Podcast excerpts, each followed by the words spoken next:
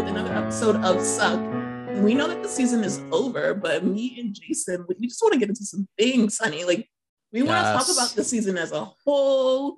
We want to talk about spin-off ideas. We just want to talk about Succession now that we've had the week to absorb everything that went down, the direction that the Mm. show is going, some things that we've heard about the show, some things that have been shared about the show. And we also want to, you know, just talk to you again. And we want to also thank you, all of you, for listening this long. And we hope that you continue to listen. Yes. I mean, although right now Sunday nights just don't feel the same um, did as they did when the show was on on. Sunday? I I don't even know. I think I was rewatching. I literally was like, I need I need these characters like back in my life on a Sunday night. So I'm just gonna start rewatching the season um, and see what I pick up on. And you know, I last episode I talked about how like next season all I care about is Tom. You know, he kind of has ended the season as like the central character to to look out for. And now that I'm rewatching the show, I'm like, or rewatching the season, I should say. Um, oh my gosh, like the signs that were on the wall all along of just like him in the thick of it with the rest of these characters, but also kind of, you know, playing his hand. And I think it goes back to, um, and I think we touched on it last episode, but you know, there's a real, uh, there's a real line in the sand between the Roy family, the Roy siblings, and then all the other characters. And I think you have to put Tom in the bucket with Carl, with Frank, with Jerry, where, you know, don't forget, these people have worked really, really hard to get to their position of power. It's not clear what their background is, like if they were, you know, born into a family that had a lot of money or how they got the jobs that they're currently in, but you could tell that they really know how to watch their own back you know and as i was rewatching the the series you know it just clicked in my head more and more that like tom is right in there with them. Like his marriage with shiv is so calculated you know and every move that he makes this season even the whole storyline of him thinking he's going to prison um, and saying that he's going to prison you know it was all just a calculation to get deeper into logan's pocket um, and it played out at least as far as we can tell now in his favor Exactly. And I think that I feel a little bit less bad for Tom than I originally did because I'm realizing that this dude, just like everyone else, it was kind of self serving. And you know what else I noticed watching the season as a whole is that Shiv tried to set up her own little deals throughout Mm. the show, and all of them failed. Like, for example, um, when Logan went piss mad and he was making no sense, you saw that conversation that she had with like the Pierce family girl. Um, so she like, you know, tried to do that little side thing. Mhm. And then um when they were picking the president, she was t- talking to one president and not one president, but one candidate. And he was telling her, he was like, Oh, I don't care. I'll send your dad to jail and I'll make you CEO and she looked like she was, you know, very into that. And then at Kendall's birthday party, she is trying to talk to Matsson, but they couldn't get into the treehouse. But of course, Roman figured out how to get into the Mhm. treehouse. So she tried to set that up, and that failed. And then at the end, obviously, everyone tried to set their thing up with the mom, and that failed. And I'm like, well, damn. I always, we always talk about how Kendall is a loser, but what has Shiv really want to. Yeah. No, it's an interesting point because I know, you know, for most of our podcasts, like I've, I've always said that I think Shiv um, definitely has the skill set and, you know, checks the boxes to be uh, Waystar's, you know, proper CEO one day. And I think to an extent that's still true. I think, you know, the way that she schemes and the way that she plans is very strategic. And she obviously has, you know, more heart slash is not a, you know, psychopath compared to someone like Roman um, or even Connor for that matter. Mhm. But it is true. Like we've seen this season, you know, overall, like Shiv has definitely taken some L's. You know, there's no kind of getting around it. And of course, the biggest L that she takes is in the final episode where, you know, Tom turns on her. And I guess my question, um, Kaya, is like, do you think in that last episode, do you think she knows that it was Tom? Like, do you think it clicked in her head as he's rubbing Yeah. her back in that last scene?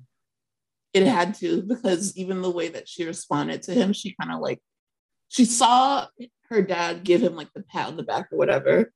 She pauses and she looks, and then when he comes up to her before she even speaks, it's like she's thinking. And mm. just like the look on her face, it's like, okay. I don't know if she's like proud of them or Ooh. not necessarily proud, but maybe she sees that, okay, well, I just lost everything that was promised to me, but my husband's got the end. Or is she just keeping it cool and gonna flip on him later? So there's yeah. so many different ways that it can interpreted, but I think that she definitely knows. Do you think that she knows? Well, I don't know 100%, but I do know that, you know, when the kids got there and, you know, Logan brings her mom on the phone and it's revealed that that he knew all along that they were coming. I think, you know, logically, like in all of their heads, they're thinking, okay, like how could this have happened? Like who knew, right? Like going down the short list. And I mean, it's just logic to put two and two together that Shiv called Tom in the car on the way over and said that things were changing rapidly. They were going after their dad. And then the next scene is Tom sitting mm-hmm. down with Greg and saying, like, do you want to deal with the devil? Like things are about to change. So I think that, you know, the the short answer is, you know, the kids probably knew. I think they can all put it together when he walked in. I don't know though when Tom was rubbing Shiv's back in that last scene. I don't know if if she put it together yet or you know is this something that she that she gets the realization like 5 minutes after the season ended mm-hmm. or you know does it hit her you know a day after or a few days because after. if all of them knew it's like why wouldn't they respond to tom with right. anger and that's kind of my that's what i am holding back a little but bit but you know what is an unpopular opinion that i have is that logan could have pulled this off without anyone telling him that um their plan because I feel like it's fucking Logan. He's always 10 steps ahead. He knows that his kids is not going to want him to sell the company. Mm-hmm. He knows that, you know, um, that Shiv and Roman are at least on good terms. So they would come to him. And that Kendall is at his lowest. So he needs an ally. So I feel like Logan could have figured out, like, hey, um, you know, Caroline has these shares. She's the only one who can stop me from, you know, doing what I can do by selling her shares, shares to the kids or whatever. So he could have figured out his damn self because he's Logan Roy. And I feel like people yeah. are like overlooking that. Yeah, that's also true. I don't want to, you know, overshadow the fact that Logan is very, very smart and he is always able to think one step ahead. So yeah, of course. But that would be boring if that was the case. It's better to know that, you know, Tom was the one who stuck the knife in the back. But I'm just yeah. saying that it wouldn't take a genius to, he has to figure out from all sides, like, okay, so how am I going to do this? Obviously, I need Caroline stocks. So obviously, I'm going to get Caroline on the phone. Right. Yeah. I mean, what I was also thinking though is like, did Tom always have this plan that his goal was always to get on the inside with with Logan and build leverage with Logan? Or you know in the beginning of the season when he was legitimately like yeah like I'll go to prison. Like I'll be the scapegoat. Like was that his way to kind of offer like an olive branch to his wife and be like hey look I really love you and I love your family and I want this marriage to work and I want to actually have a relationship with you. But then mm-hmm. slowly over the course of the season, he realizes that Shiv actually doesn't care at all about him. And then he kind of makes the move. So there's that like slight kind of like dichotomy that I'm really interested in in seeing in the next season. Like, you know, has Tom been this like mastermind all along that's, you know, been planning yeah. his his jump to power? Or um, you know, did he just realize at the end of the day that things, did, you know, weren't going to work out? Yeah, it's just like from season one when he finds out that his wife doesn't even want to be monogamous the night of their wedding. Mm-hmm. And he stayed through that. And I'm wondering, like, Shiv shows him time after time that she could give a fuck less about him. Mm-hmm. So I think that with this last move is that he wants to be on Logan's side and it's not even about Shiv anymore. It's a, it's literally about power now. Yeah, um, totally. I feel like I should have realized that Tom was going to tell Logan when he had that conversation with Greg because he said something like, "Oh, I gotta go. I gotta go do some." I don't know. He said something to the effect of he has to make some move, and it's like, okay, so what move would he make if he was on the kids' side? Because the mm-hmm. kids are going straight to Logan. He has nothing to do with that. Like Shiv gave him no instructions because right. he's not a part of the plan because she doesn't give a fuck what he does because right. doesn't think about him at all. So I should have known when he said that he had like moves to make, basically, that he meant that he was going to Logan and not to Shiv. Yeah. I didn't oh, that's that. interesting. Like he was kind of boxed out of the whole thing.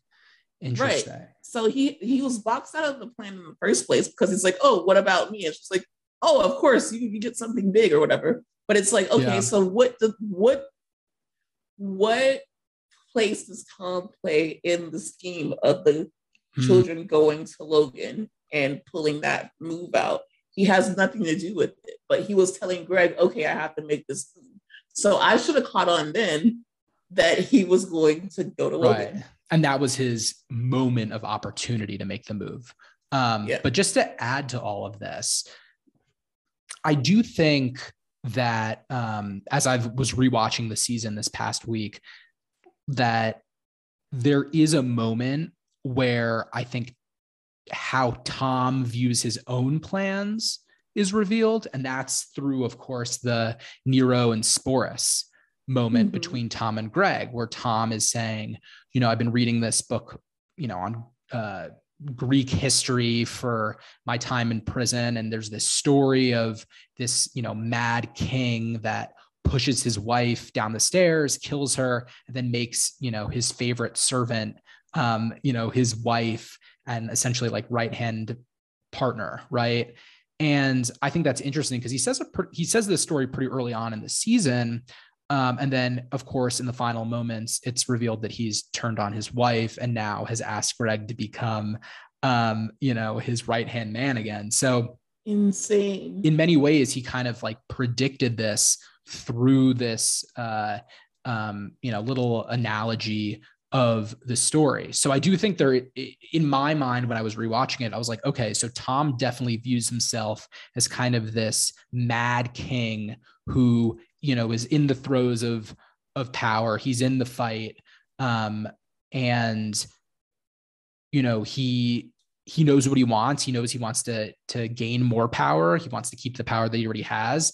And he's not afraid to literally you know and uh metaphorically kill his wife um in the process to uh to get what he wants so my question for you is do you think that Shiv is going to see this as unforgivable or is she actually going to see this as Tom is actually a potential partner for me and he's grown a backbone like is she going to be fucking like mm. yeah like uh that's my man yeah. what do you think is she going to feel like she was betrayed by her husband it's unforgivable or is she going to be like wow i kind of thought you were a bitch and you just put a boss ass move I'm mad at you, but I respect mm. you. Interesting. Well, I see parallels with that from season two, where Logan tells Kendall, you know, you're, you're not a killer. You're not, you know, like, are, like you need to be a killer. So it's almost like Tom kind of telling Shiv, like, no, I actually am the real deal. I am a killer because I can turn on you just as easily as, you know, you're turning on me or you box me out of your deals. So it's almost like him proving that he's also a player in all of this. Um, so that's kind of where, like, if Shiv does kind of go back to him, it's because that now there's like a level of respect there between them. Right. Yeah. Exactly. That's what I'm thinking too. It's like, that's why I think that she kind of didn't go that shit on him when she saw her mm. dad kind of like pat his shoulder. Like, of course, it could be she thought that her dad was just like, you know, greeting him to be an asshole or whatever. But I think that without a doubt, Shiv is she was she may have been born at night, but she wasn't born last night. Right. She's a very sly woman. Yeah, she's gonna put the two and two together. Knows, yeah. And she might be actually like turned on by that shit. Like, okay, I actually have a partner that is capable of being a killer.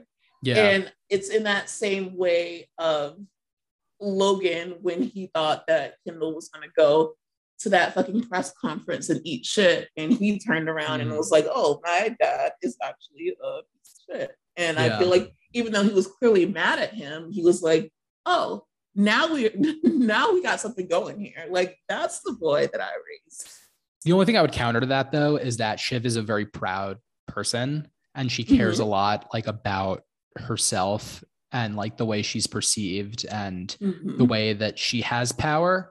So I almost wonder if she's going to look at this like, yes, this is a killer move. Yes, I get, um, you know, a lot of uh, uh, clout, or I give a lot of clout to you, Tom, for for making this move. But I can't, I can't view this as something that is going to make me love you again or whatever. Like, like I just, I'm too proud to to give respect right now. Like I can't do it and that's kind of what just like and by the way just like her father right? When when right. Logan's like i can't eat shit marcia like i can't eat shit. Like i think it's the same thing here. Like shiv can give tom respect but uh won't actually act on it or do anything. Um she's but, her daddy's daughter. Yeah. But definitely i in my opinion like tom is definitely the character. As i've said in last week's episode like he's the character to to look out for next season. It's going to be a lot hanging on you know the moves that he makes. Um, he might even in some ways move into like a main character spot. Like I think we're going to get a lot of mm-hmm. screen time from him. So I'm really excited. Um, but before we move on, kind of into the whole spin-off ideas that we wanted to to um, chat about, just to kind of round out the season as a whole. What was your favorite moment? Oh my god, I haven't even there were just so many. I think it has to be um, Kendall singing before oh his birthday party. His birthday. He is such a little baby. Um, yeah. I repeat, he is my he's baby. Our, he's our yeah, he's our little baby. He's, he's our little baby, and that's he's our number one boy, and it'll always be that. And it's like he was so innocent, he was so excited, and it just preset the tone of me not knowing where the fuck this show is going to go ever. Because he didn't get to sing the song like his birthday went terribly wrong.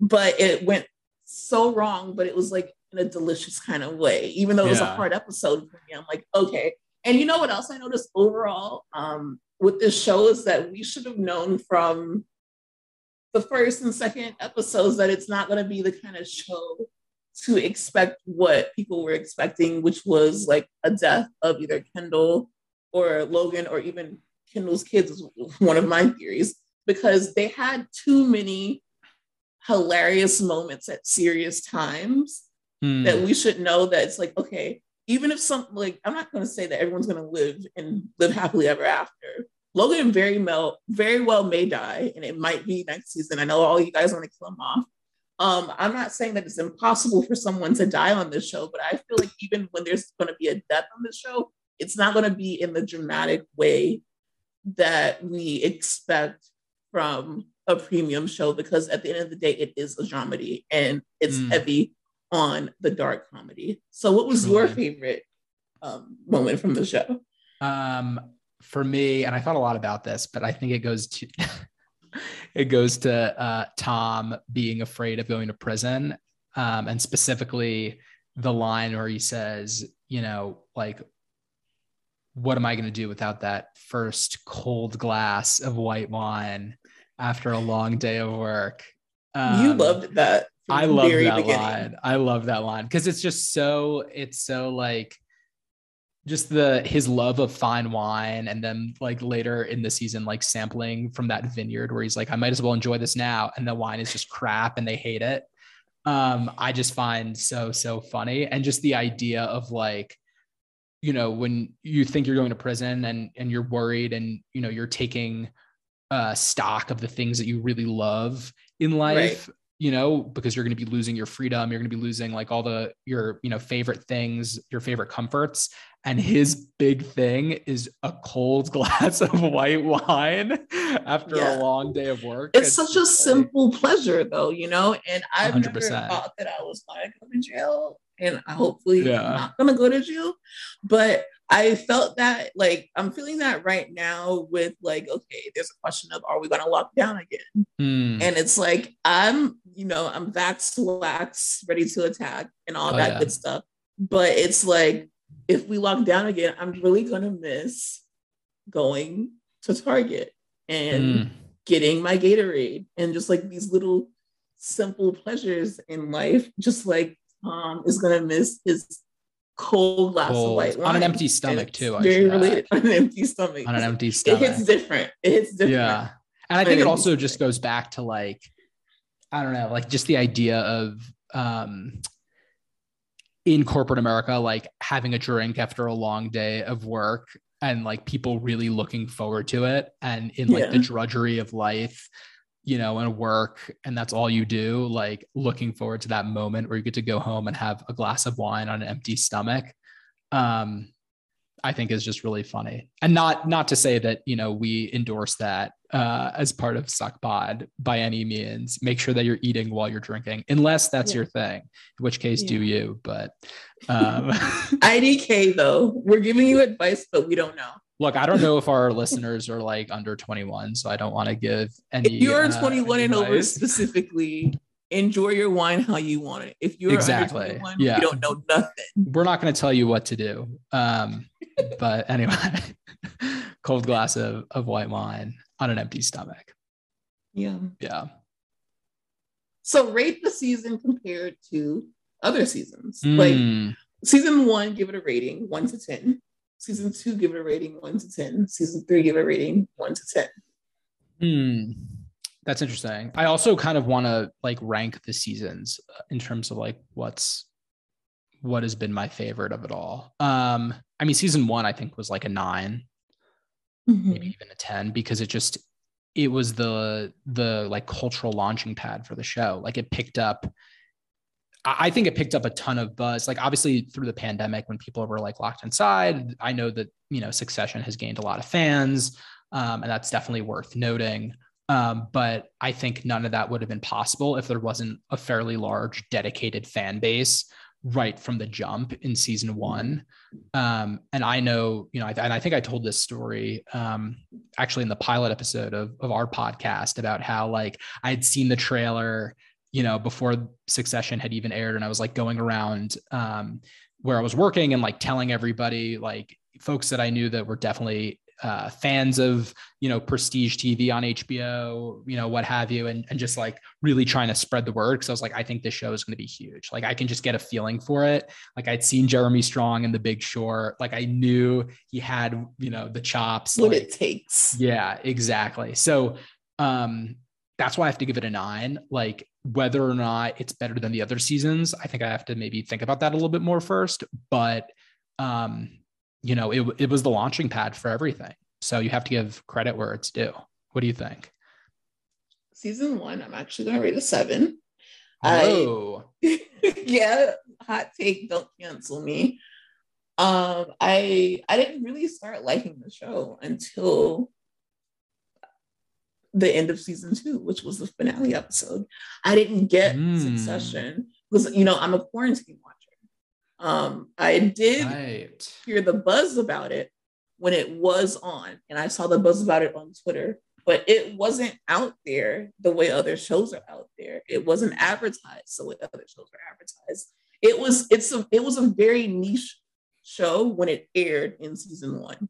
I think you think it was popular because you worked kind of in that in a media setting in general. Yes. Yeah. But to us regular folks who were just coming off of the Game of Thrones high, we were like, we don't want to mm. fucking see this shit. What is this? yeah, what it's much more this? subtle. It's much more subtle. We don't care about this. What's and and I just I forced myself to watch it because it was literally, I'm not even joking, it was something about the theme song that drew me in that I literally forced myself to watch 20 episodes. And Wait, all from It the was theme the- song. yeah, I'm like, there's no way that this song is this good and the show isn't matching up to how good the song was. yeah. And I mean, then when shout Pusha out- T came out with the remix, I was just like, wait, this is I'm gonna continue to watch this. Yeah.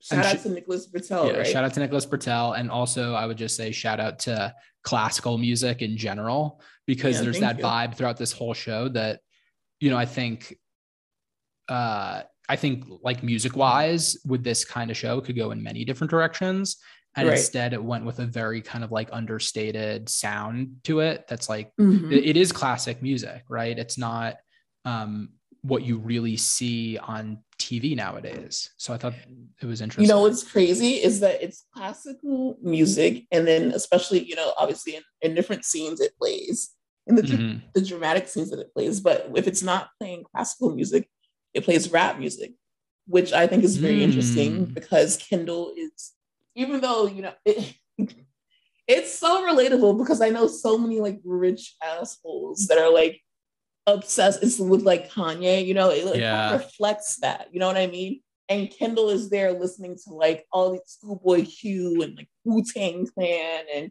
he yeah. has his headphones on and he's listening to good ass music. And it's like you have classical music and then you have rap. It's like the soundtrack of at least, you know, Kendall. But, anyways, mm-hmm. season one, I give it a seven. Season two, I give an eight, and in season three, I give a 10. So for me, it just got better. Wow. Okay. Wow. Um, hmm. What do you give season two? Oh man, I don't. It's tough for me because when I think about season two, just like looking back at it in this moment right now, it just feels it was like the sad Kendall season. And you don't think that this was a sad Kendall season? Oh, this was definitely a sad Kendall season as well, but he took a more active approach this season. Like he really was trying to take down his father. I mean, still failed stupendously, but at least last season, you know, we kind of was like this really mopey, like I'll do whatever my dad tells me type of situation. But yeah, but there were still so many other, you know, funny moments of like um, Greg and Tom fighting during the active shooter, the whole Pierce family. Like it was this very yeah. big, intense season. Was it better than season one though? And that I don't know. So I think I would have to give it an eight. I think I would have to give it an eight just because it didn't it didn't continue to pull me in the way that season one did, even though, you know, and granted, like we're splitting hairs here, right? Like this show is incredible. Yeah. Every episode that comes yeah. out is very good. Um, but if I if I have to narrowly compare the two, I definitely we think do. that one was, yeah, one was better than than two. So I'd have to give it like an eight. And then season three, this season, oh, I'm gonna give it a nine. I'm gonna give it a nine. It was it's been an awesome season. One and three, the same. Correct. Rating. Correct. So I, I but, feel like the show okay. so back. now we have to, you know, I have to ask you which is better, season one or season three. You can't just go and give them the same rating and then we just go about our merry way. Like I know no, you're challenging me, Kaya. You're challenging two bad me. bitches against each other.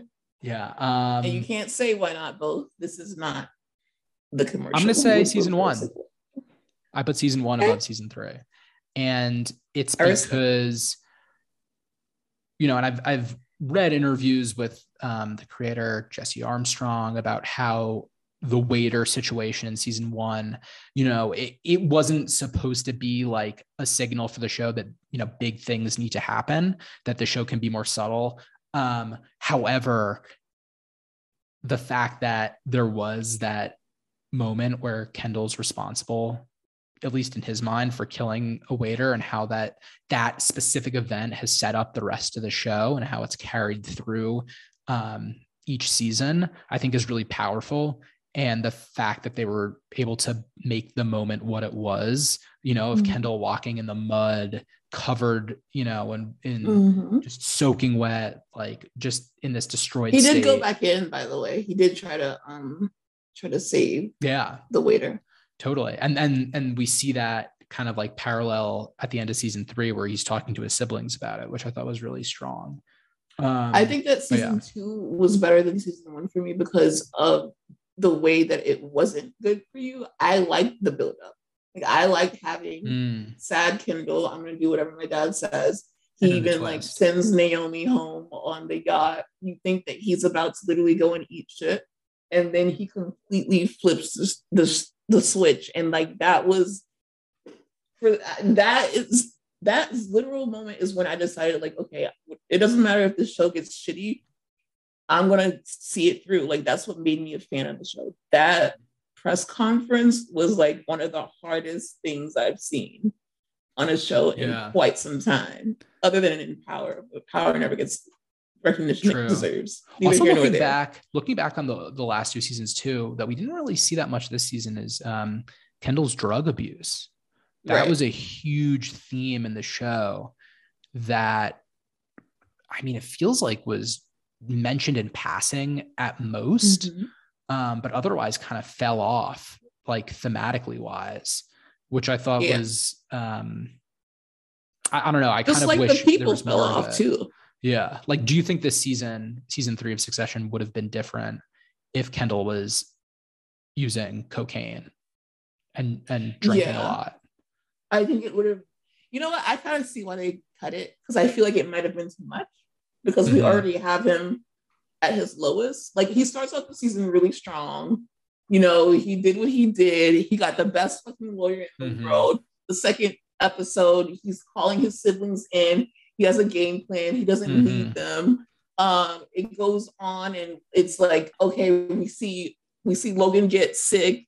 Um, we see him get sick in front of the dude from um, from not Gojo, but the dude before that. We see Logan get sick on the hike or whatever. Oh yeah, Adrien and it's Brody. like we're yeah Adrien Brody, and we're like okay, so Kendall has these moments where it's like okay, literally Logan's way too old and he's gonna have to take over. But then we get that twist at the end where it's like, um, actually he literally beat them. So if we saw Kendall abusing drugs and then, you know, trying to commit suicide. Yeah. And then having that breakdown, it would have been, it would have took us out of the succession bubble oh, of interesting. being a dramedy. It would have been too much. Too much, yeah. I think it would have also like pull it might pull something away from Kendall's character too. Like, oh, yeah. he's just an addict. That's why. Exactly. But but without showing his drug abuse this season, it's like, no, this is just pure Kendall. Like this is just pure chaos and darkness within him. He just is um, who it is. And not to mention that, you know, Jeremy Strong shared that um, well, I don't know if he shared it, but in the New Yorker article, uh, which we will get to next episode, it, it definitely deserves its own kind of discussion um, and yeah. deep dive in of itself. So we will get there, but uh, right. it was mentioned that for the scenes that he was really messed up in in season one and two, that he would kind of the Jeremy Strongwood would get a little tipsy before filming. Mm-hmm. So um yeah more more on that a little bit later i'm so but... glad that you didn't say that jeremy strong would actually do cocaine. I'm like i don't think no, we can say no, no. well i mean that that there i mean there's nothing out there at least as far as i'm aware of that would indicate that so talk about method acting that would be insane though. That would that would be pretty i don't know how hbo would feel about that. Allegedly um, allegedly allegedly. yeah but uh spin-offs you know to to kind of round out this this episode. Um, Roy family and Tom, because I feel like Tom is Tom Roy now. Well, hold on. Let's let's just preface this by saying, you know, HBO has HBO Max now, which is this big streaming right. service. It's been out for many months, um, and you know they're trying to put out more content. It's it's not a secret. Um, it's we've seen spinoffs that have already um, been announced for Game of Thrones. Uh, so right. I don't think it's that far off for HBO to do a Succession spinoff. Um, right, so because I think that being, this is a show that can't go 12 yeah. seasons. Oh, I totally Eight. agree. I think it's yeah. going to go five max, but yeah. maybe six. But Hopefully. all of that being said, if HBO was to go down the road of entertaining a Succession spinoff, what are some ideas? Let's let's get into. And we're that. gonna go Roy by Roy, including Tom Roy, Roy by Roy. He has he has Tom Roy. he has the respect of Roy right now. Like that was gangster as fuck. I don't, I don't care what anyone says. I underestimated Tom myself. I dragged that man through the mud. And you know what? I am happy to eat shit and be like, Tom, listen, you surprised me in the best mm-hmm. way. Mm-hmm. Okay, so but we have to start with Big Papa, patriarch, yes, Gangs OG, Logan, Logan Roy. baby. Yeah. I want to see a spinoff about him being a killer and how, not how he got, not how he built Waystar, but I want to see before he built Waystar. Like, because Mm. we know that he came from Scotland, he was shit for like he wasn't born in Yeah. money like his kids. And that's why I think he's so pissed off with his children. It's because I like I gave you everything and you Yeah. guys can't get it the fuck together. Um, I want to see before Waystar. I want to see him come from Scotland. I want to see him, you know, maybe even I guess he would have Connor because Connor's the, the oldest. He is the Mhm. eldest son, whether Kendall likes it or not. I want to see him be like the Wolf of Wall Street and how he set the foundation to become this killer. What do you want to see a spinoff about Logan? Revolve. I would want to see him definitely ignoring his children and just seeing the sadness in like a toddler's face as he's Oh my you know, goes off to business. No, we're we're about to go dark. I want Jason is a um, monster.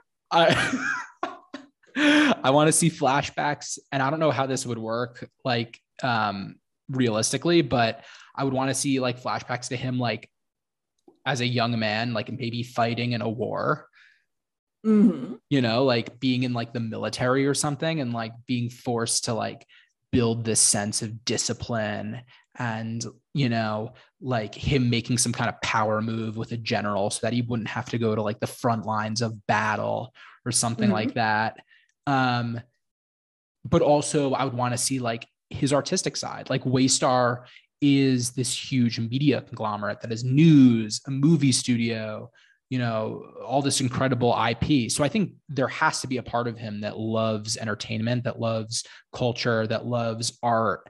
Um, and i'd want to see that i'd want to see that side of him as a young man as well. Yeah. What Like you? how he fell in love with with media in the first place. Because- exactly. Well, okay, what's what's one movie that like made you as an adult fall in love with like TV shows or movies? hmm for me Mm-hmm.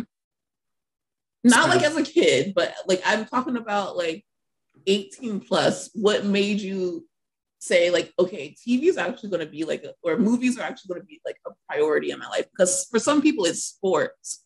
For some people they enjoy like food. Like there are people out there who don't really enjoy entertainment yeah or they they think of different things for entertainment. But for us, I feel like it's definitely TVs and movies. We really like love them. We're just Yeah. fans of them.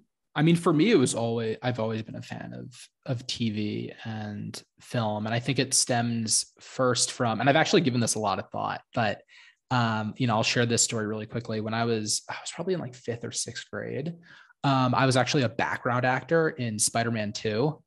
Shout Um, out Spider-Man 2. Yeah, shout out to Spider Man Two. Shout out to Tobey Maguire. I've not Shout seen out the to new. Don't Spoil, Don't Spoil yeah, Spidey. don't don't spoil Spidey. I actually haven't seen the new movie yet. I You I plan on up. seeing it. Um, I'm you know just waiting for uh, you know the holiday to see it with my family, I guess. But anyway, um, I was a I was a background actor in um, Spider-Man Two with my younger brother.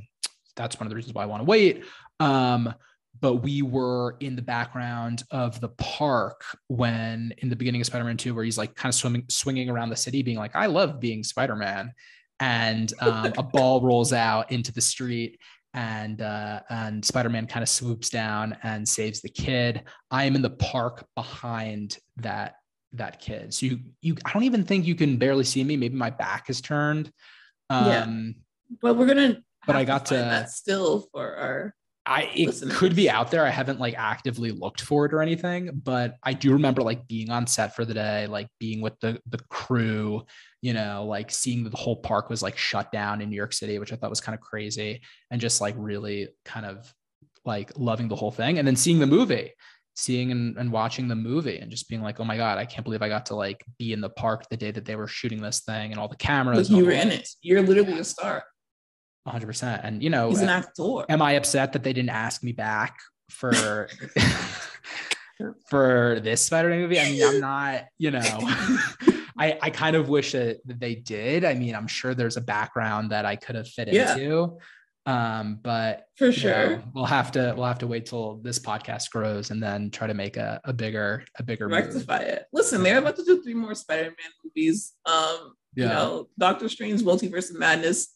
They can go back and do some reshoots and add you in it. I'd love to be they owe it to like maybe and maybe I take on a bigger role. Maybe in some of the background, I'm like working the the um the bar at Right. You can be a something. bartender. Yeah, exactly. Like Tobey Maguire comes in for a Mhm. drink and I'm there. I'm serving. I'm serving. serving You are drinks. serving and you're giving. I'm gi- I would be giving. I would be giving that movie. So you know, we don't know what will happen, but um, there's definitely Yeah, there's definitely possibility bring there. Yeah, yeah. So That's what- amazing. I'm, I'm glad you you, actually uh, told that story, Yeah. even though I asked you over 18. But since we're going under 18, Yeah. um, Well, whatever had the biggest effect on you? well, there was two things. I grew up. I went to a performance arts elementary school, and like on Mondays and Tuesdays you go to your minor, and then on Wednesdays, Thursdays, and Fridays you go to your major. And then after school, you just picked whatever you wanted to. In a performing arts school, my minor was ballet, and then my major was art. But then after school, I would go and I would do these like do the back like I wouldn't even be in the plays, but I would be like giving doing the wardrobe, telling people where they need to stay the stand. I would do all these different things. I'm like, I really like love art in general. Like I love music, I love ballet, I love Mhm.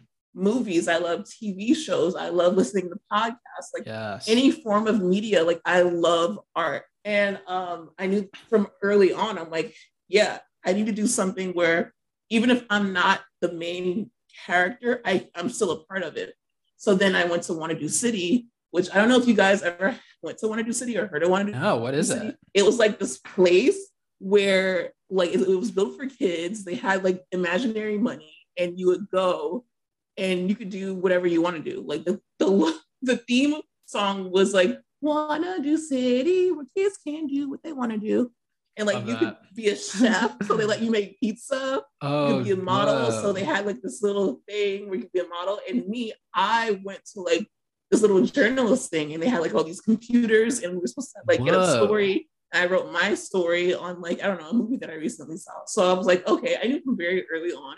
I wanted to be in the entertainment in the entertainment industry, even if it was just behind the scenes.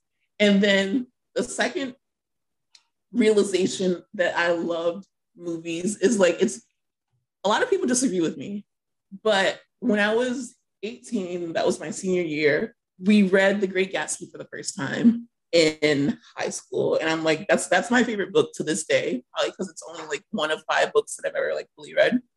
Um, but I loved it. And then that same year, or like right after, I think, is when Tobey Maguire goes back to Tobey Maguire again and Leonardo DiCaprio. They did a, like a reimagining of The Great Gatsby, and it had Beyonce on the album. Yes, I remember that movie. To Lana, Hell and then yeah. it was it was produced by I, think, I forgot his name, um, Baz Luhrmann. Hmm. And Baz Luhrmann is known for like this over the top, dramatic, like Moulin Rouge kind of like, you know, movies. And that was I totally the saw style. The Great Gatsby, and I thought that was probably that's still like probably my number one movie. And I just fell in love with that movie. I fell in love with that book. I fell in love with art, and like that's when I was just like, I fucking love TV and art and like movies and shows and shit like that. Hell yeah. So that's completely off topic, but we found a show called Succession, and now we're obsessed with Yes. It's all roads lead to succession Succession. and the suck pod. So now spinoffs. We Yes. should go to the kids. Obviously, we're gonna give Mhm. Connor his respect. What do you want to spin off about Connor to give? honor. Um, I would love to see a spinoff where uh it's Connor um after the events of succession end. So we don't really know how that will end, but I'd love to see him as an old man um in the cutthroat world of uh wine producing where maybe Yeah. he doesn't have you know a fortune anymore maybe he Mhm. has been cut out of you know the family in some way and he's kind of this guy that's on his own um, you know living in italy making fine wine um, you know i don't know if this is like a dramatic show. It's probably more of a comedy, more, maybe more of like, you know, sitcom style comedy of like just this guy that had a ton of money. Now he has nothing, dropped mm-hmm. in a small town in Italy just to to chase his dreams Would love. of producing just absolutely gorgeous bottles of wine. And in this vision, is Willa still with? him? Um yes and no. I think they're estranged. So like she like comes in sometimes to like she's a Marcia. She's a, she's a bit of a Marcia, but she hasn't gotten any money out of him. So she's kind of like also this like starving actor type that's like just out there, like kind of doing her own thing, but like once in a while checks in with him. And, you know, he has all these different um, beautiful Italian girlfriends that he has to kind of you know uh juggle. juggle you know with when when willa comes in. So i think that would be i think that would be his show. I'd watch it. It's beautiful. What would you i want to see connor yeah. what he does what, is, what the fuck does he do when he leaves his siblings we know what happens with shiv we know what happens with roman sometimes because roman's still a bit of a mystery we know what happens with kendall but i want to know exactly at this point where Connor is like trying to run for fucking president or oh like what gosh. is he doing? The moments that we do not see Connor on screen, I want it to happen yes. in that same universe at oh, that same wow. time, but with different characters, like his own. It's Connor's yes. Connor's show instead of Kendall's show. Like his political world. I love that. This is Kendall's show, so I, I want to see the I love Connor that. show and 100%. him running for president, and you know, those are great friends. ideas you know, like what's going on? Yeah. So HBO, you need to listen to us because we're full of them. Yes. Okay, now Kendall. Hmm. Kendall's so, I'm gonna say this. I want to bucket Kendall, Shiv, and Roman together in a spinoff of them in high school. And I'd I'd love mm. to hmm. see a show like think like the same energy as like Riverdale, right? Like the same kind of like like drama, same kind of like dramatic lighting. Um, combine that with like a show like Glee. Um, or no, I'm sorry. Wait, wait, wait. No, sorry, sorry. Not Glee, not Glee. I meant to say Degrassi. Want, musicals? No musicals, no musicals. I, I was thinking, I mean, that would also be kind of crazy town, but um, I was thinking more like Degrassi, like over the top, like high school drama. Oh my god, like Skins, like, Euphoria. Yes, like show me like the richest of the rich kids in a private school where they all assume they're going to be inheriting this insane amount of wealth like the rules don't matter and they're just off having fun and well, you know happened, though. that's exactly yeah, how their lives are work. exactly. So it, it really is like a true prequel. Um, but i think i would just up like the um the kind of like glam factor of it all. But i would love to see like uh, you know, Kendall like talking about how he's going to become like his father, you know, Shiv like as this like hyper like liberal kind of like screw the patriarchy screw mm-hmm. corporate america like i'm going to become like a hippie. And like everyone's like uh okay shiv like sure. You know what i mean? Because i was kind of her character for the first two seasons of the show and then roman is this like kind of like decrepit like hidden like freak, and he, just like you know in this show in this spinoff like he's hooking up with a teacher. Right. like, he's staying after class getting that detention. Right. Right. Oh my god that'd be so good. I feel like if uh, out of all of our ideas i feel like that's the one that's most like viable because it can yeah. have a whole new cast who would play some of these characters like who do you see like fitting into those roles oh my god um so it'd have to be those Netflix kids, all those Netflix actors. Just the, what if it was the same like, cast Disney of Stranger Plus. Things? Like they just take the cast, like after Stranger Things ends, they like all go to HBO and make like tons of money per episode to just do a succession spinoff. They can act, okay. And then the girl is already she's redheaded. So she yeah, right Sadie in. Sink. Shout out Sadie to Sadie Sink. Sink. Yeah. yeah. She's redheaded, so she can do it. Millie Bobby Brown, like yeah, that'd be yeah. perfect. Or um Sabrina Carpenter from like Disney, all the Disney shows and mm-hmm. like Olivia Rodrigo and or yeah. we could just take the people from Riverdale and literally just put them that's also true. Back to HBO wow. and make them go back to high school students, you know? A true We're recycling unreal. these people. Yeah. And I feel like that type of show could also like it would get like the Succession fan base, but it would also get like that kind of like younger Yeah. Gen Z, like you know what I mean? Like they put clips on TikTok. Like I'm thinking about how to market this thing. Like let's go. Listen, Jason, don't don't don't do too much of the development because True. if they take the shit and run, hundred percent. Well, so look, our DMs are always open at at the Suck Pod um, Instagram page. So HBO, if you want to slide in, offer us a Yeah. development deal, you know, I'm more Right. than happy. We're both more than happy to to kind of make that um, for you guys. yeah, if you guys want to take us up on our offers on any of these ideas, we'll delete this entire episode. with rankings. A hundred percent. Yeah, yeah. As long as I can be like a, a background actor and one of the like, I just need to have, you know what you I and mean? Nick Like, Braun, the bartenders. Yes. Or we'll be like playing in a park in the background while a young like Roman chases after a teacher or something. Um, That's a perfect. Yeah, I'm gonna lump in with you and want a prequel of the Roy siblings in high school. So we got those three down. So Mhm. we need a Tom spinoff and then a Greggy Boy spinoff. So what do you want to see from Tom? Tom, ah, I mean, I would love to see him honestly uh, be in a drama that is about him struggling as a young businessman. So maybe someone in his like early 30s, late 20s, trying to be an entrepreneur in like, you know, um, in like the 80s or something, 80s or 90s. I don't know like where the timing like fits with his current age, but I feel like it'd be Mhm. like an interesting kind of like, you know, almost like a halt and catch fire type of show.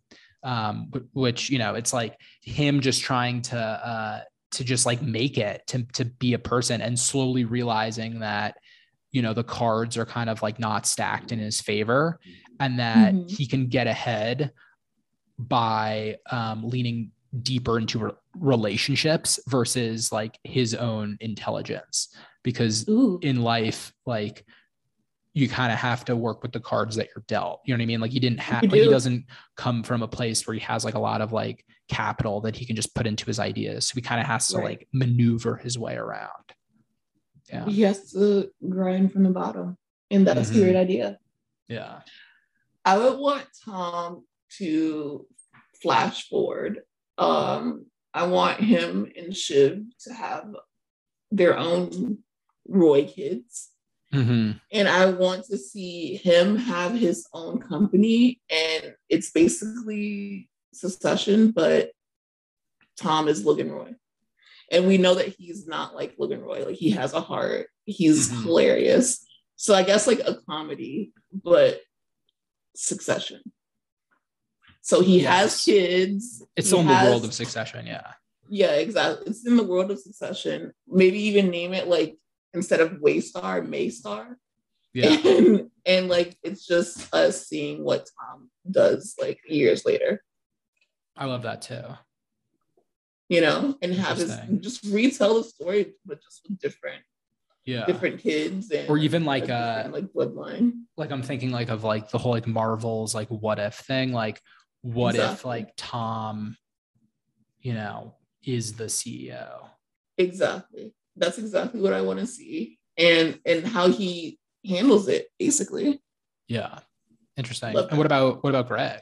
Where did where, Greg, I just want to see uh, his would literally just be a reality show of Greg, um, of Nicholas Braun in character Yes, dating like Flavor Flav. I agree so that he he- needs a reality show. He Or like needs a reality docuseries.